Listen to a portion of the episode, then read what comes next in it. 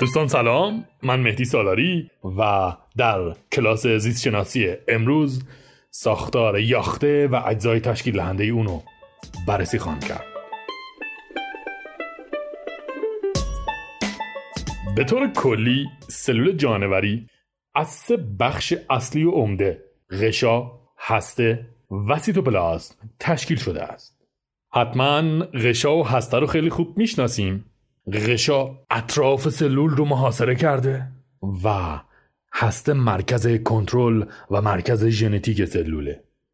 اما سیتوپلاسم یک سلول جانوری اگه هسته و غشاشو حساب نکنیم آنچه میمونه سیتوپلاسم برخلاف تصور خیلی از شماها سیتوپلاسم اون ماده مایعی که توی سلول هست نیست. اون ماده بخشی از سیتوپلاسمه سیتوپلاسم خودش سه بخش اصلی داره. اجزا اندامک ها و سیتوسول. اجزای سیتوپلاسم اون بخشایی که غشا ندارن داخل سلول. مثل سانتریول، ریبوزوم، اسکلت سلولی، تاجک، موجک، دوک و خیلی چیزهای دیگه. اندامک ها اون بخشایی که غشا دارن. مثل میتوکندری مثل گلجی شبکه اندوپلاسمی واکول و خیلی چیزهای دیگه. و سیتوزول ماده زمینه سیتوپلاسمه. ماده که اطراف این اندامک ها و اجزا رو فرا گرفته. من دیدم که بعضی از دانش آموزا در واقع این ماده زمینه ای یا این سیتوزول رو با سیتوپلاسم اشتباه می‌گیرن. در واقع اون ماده زمینه ای اون سیتوزول بخشی از سیتوپلاسمه. بخشای دیگه هم مثلا ریبوزومه. مثلا میتوکندریه. در ادامه تک تک اندامک ها اجزا حتی خود غشا و هسته رو بررسی خواهم کرد. اما قبل از اون یه سری هم به سلول گیاهی بزنیم. سلول گیاهی همین سه بخش اصلی یعنی غشا هسته سیتوپلاسم رو با همین کیفیت داره اما یه بخش اضافه بر اینها هم داره. دیواره. خوبه که در رابطه با سلول گیاهی همین ابتدای کار سه تا اصطلاح خیلی خوب بفهمیم. پروتوپلاست پلاسمودسم و سیمپلاست. حالا اینا چیه؟ پروتوپلاست بخشای زنده سلول گیاهیه. همون سه بخشی است که سلول جانوری هم داشت. یعنی غشا هسته سیتوپلازم پروتوپلاست سلول گیاهی بدون دیواره. پس مشخص شد. سلول گیاهی دیوارش هیچی. هرچی موند پروتوپلاست. اما پلاسمودسم چیه؟ درون دیواره بین دوتا سلول کنار هم کانال هایی وجود داره که اینا هم جزء بخش زنده محسوب میشن. کانال های ارتباطی دوتا سلول با هم دیگه. توی این کانال ها هم سیتوپلاسم داریم. حتی غشا هم توی این کانال ها کشیده شده. به اینا میگیم پلاسمودسم. حالا سیمپلاست پروتوپلاست همراه با پلاسمودسم هاست. تکرار می‌کنم. سیمپلاست یعنی پروتوپلاست به اضافه پلاسمودسم ها. اون بخشی که هم ارز سلول جانوری بود به اضافه این ارتباطات بین سلول ها این همش رو هم سیمپلاست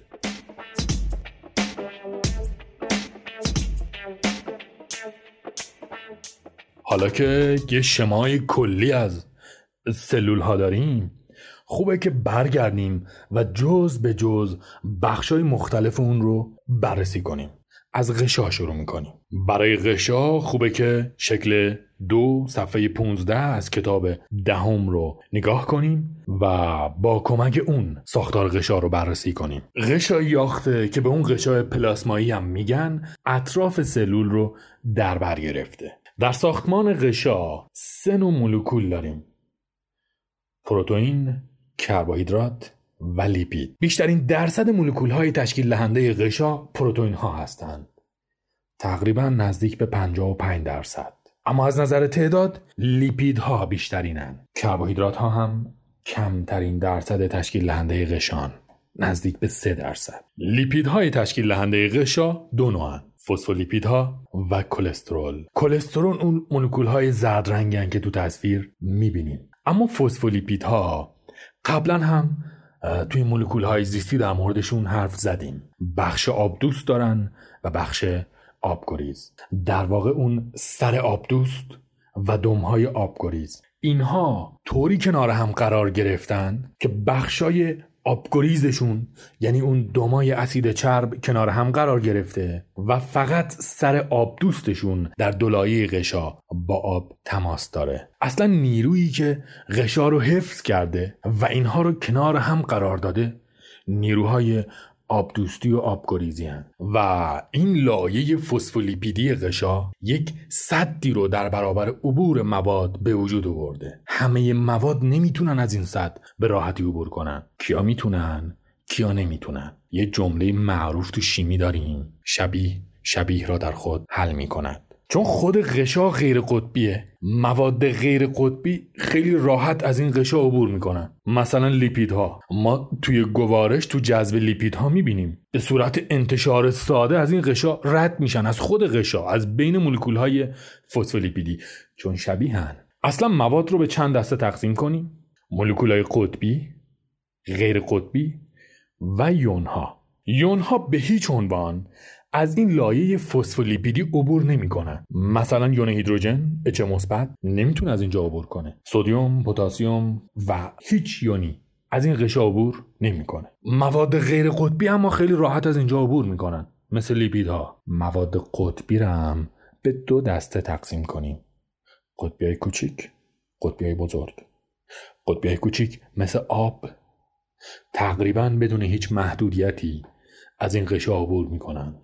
اما مولکول های قطبی بزرگ پشت این صد فسفولیپیدی میمونن و نمی‌تونن عبور کنن. لیپید دیگه ای که تو غشا می‌بینیم کلستروله همون زرد رنگا توی تصویر. کلسترول در واقع یک استرویده و فقط تو غشای یاخته های جانوری مشاهده میشه.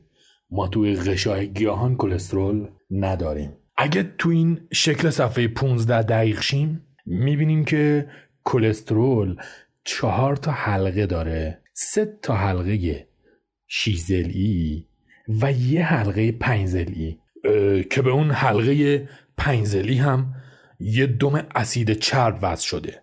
طرف دیگه یک خط کتاب کشیده و یه دایره سرش. این در واقع یه اوهه این جز حلقه های چنزلیمون نیست. پس شد چهار تا حلقه سه تا شیسلی و یه حلقه پنجزلی و ما پروتئین های غشا. پروتئین های غشا به دو گروه کلی تقسیم میشن. یکی اونایی که فقط تو یه لایه قرار دارن. پروتئین های سطحی. و دیگه اونایی که تو دو تا لایه وجود دارن. یعنی از دو طرف غشا زدن بیرون.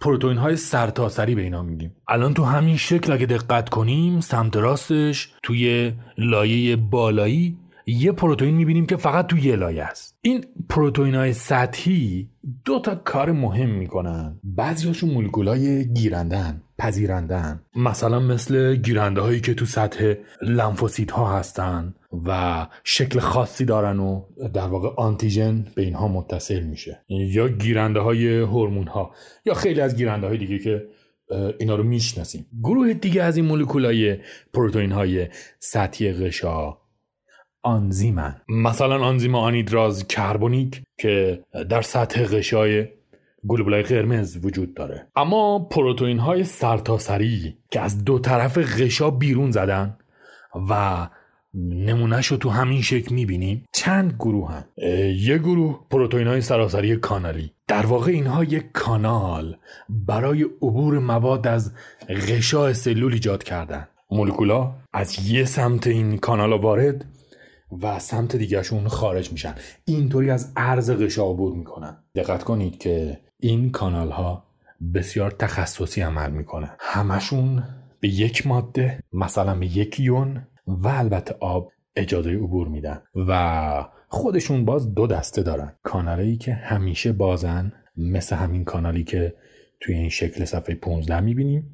و یه سری کانال که کانال های دریچه دارن و در مواقع خاصی باز میشن مثل کانال های سودیوم و پوتاسیوم که تو غشای نورون ها تو فصل اول یازدهم می‌خونیم. بعضی دیگه از این پروتئین های سرتاسری پمپن ناقلن با صرف ATP مواد رو در خلاف جهت شیب غلظت منتقل می‌کنن.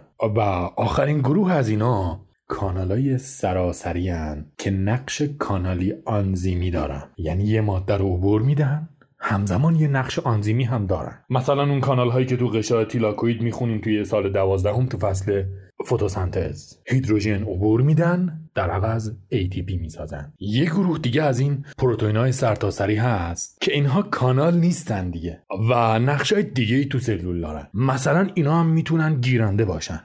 مثلا اگه بخوام یه مثال خارج از کتاب بگم گیرنده هورمون گلوکاگون یه پروتئین سرتاسریه. آخرین بخش از مولکول های تشکیل دهنده قشا کربوهیدرات ها هستند کربوهیدرات ها همیشه تو غشا یا به پروتئین متصلن یا به لیپید ها می‌دونیم که به قندها گلیکو هم میگن.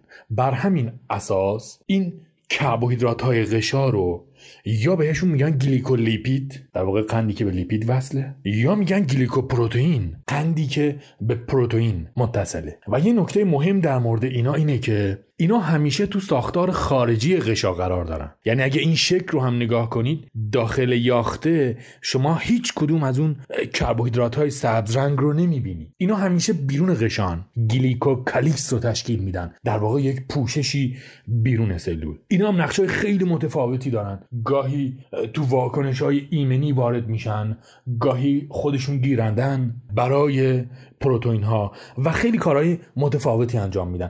گاهی اصلا نقش اتصالی دارن بین دوتا سلول. یعنی دوتا سلول که می‌خوان به هم متصل شن از طریق این کربوهیدرات ها به هم متصل میشن. و اینکه ما تو اینا انشعاب هم می‌بینیم. و در آخر می‌خوام تاکید کنم. این شکل یک شکل فوق العاده مهمه. جزئیات این شکل رو باید مو به مو بدونید و مو به مو اینو حفظ کنید. ما یه همچین شکلی تو کتاب دوم نظام قدیم هم داشتیم. خیلی شبیه بود به این. مثلا تست کنکور 95 تست 180 من سوالو با جواب که گزینه یک بود می‌خونم که اهمیت این شکل براتون روشن شه. سوال اینه هر پروتئین جاخالی که در غشای یک سلول جانوری یافت می شود جا خالی دارد. اگه گزینه یک رو بذاریم تو این این میشه. هر پروتئین سراسری که در غشای یک سلول جانوری یافت می شود با بخش آبدوست مولکول های مجاور تماس دارد. این هیچ کجا توی متن نبود. از این شکل باید اینا رو دریابید. باید آنچنان این شکل و حفظ باشید که بفهمید هر پروتئین با کجا تماس داره با کجا تماس نداره. شما باید حفظ می بودین هر پروتئین سراسری با بخش آبدوست مولکول های مجاور متصله. مثلا اگه گزینه چهارشو بذاری توی تست که غلط بود جواب همین گزینه یک بود این می‌شد. هر پروتئین سطحی که در غشای یک سلول جانوری یافت می شود با زنجیری از ها اتصال دارد. حالا اگه بیاین شکل رو نگاه کنید شما می‌تونید پروتئین های سطحی رو ببینید که کربوهیدرات بهش متصل نیست. اینو خیلی با دقت بخونید لطفا.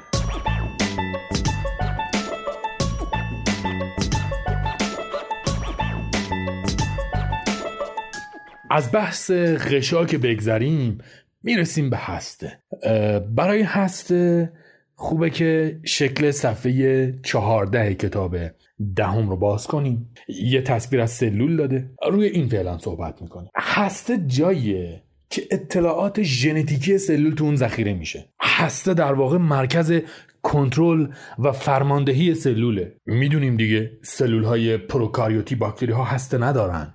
اما تو سلول های جانوری هم ما سلول های بدون هسته داریم. مثلا گلوبول قرمز همیشه باید حواسمون بهش باشه که بدون هسته است. یا سلول های آوند آبکشی اینا هم هسته ندارن. بعضی سلولا بیش از یک هسته دارن. مثلا سلول های ماهیچه قلب بیشترشون یکی بعضیاشون دو تا هسته دارن. یا سلول های ماهیچه مخطط چندین هسته دارن. یا تو کیسه رویانی گیاهان نهاندانه تو سال یازدهم تولید مثل گیاهان. اونجا ما یاخته دو هسته ای داشتیم. همون یاخته ای که بعد از لقاه تخم زمیمه رو به وجود می آورد اینا رو در مورد استثناهای هسته بدونیم و اینکه مریسم ها هم هسته درشتی دارن. این هم توی تصویر کتاب دهم.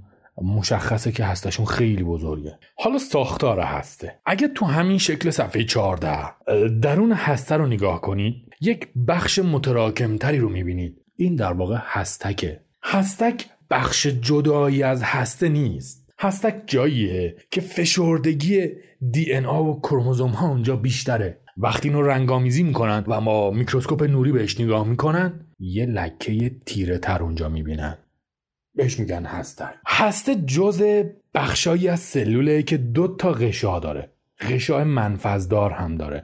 منافذ هسته تو این شکل خیلی خوب مشخصه. اما اگه بخوایم تصویر دقیق تری از هسته داشته باشیم شما رو ارجاع میدم به شکل صفحه 67 از کتاب دوازدهم. اگه هنوز سال دوازدهم نیستی و این کتاب رو نداری خب من تو کانال کتاب دوازدهم رو گذاشتم. شما می‌تونی اینو از اونجا دانلود کنی و صفحه 67 این شکلی که میگم و با دقت بهش نگاه کنی. تو شکل صفحه 67 دوازدهم باز هستک مشخصه. غشای دولایه اینجا خیلی خوب معلومه و منافذی که روی این هسته قرار دارن. اگه دقت کنیم می‌بینیم اطراف این هسته رو شبکه آندوپلاسمی فرا گرفته. دور تا دور هسته شبکه آندوپلاسمی و تو این شکل اینو می‌بینیم که غشاء خارجی هسته یعنی پوچش هسته. با غشای شبکه آندوپلاسمی با هم اتصال دارن. یعنی انگار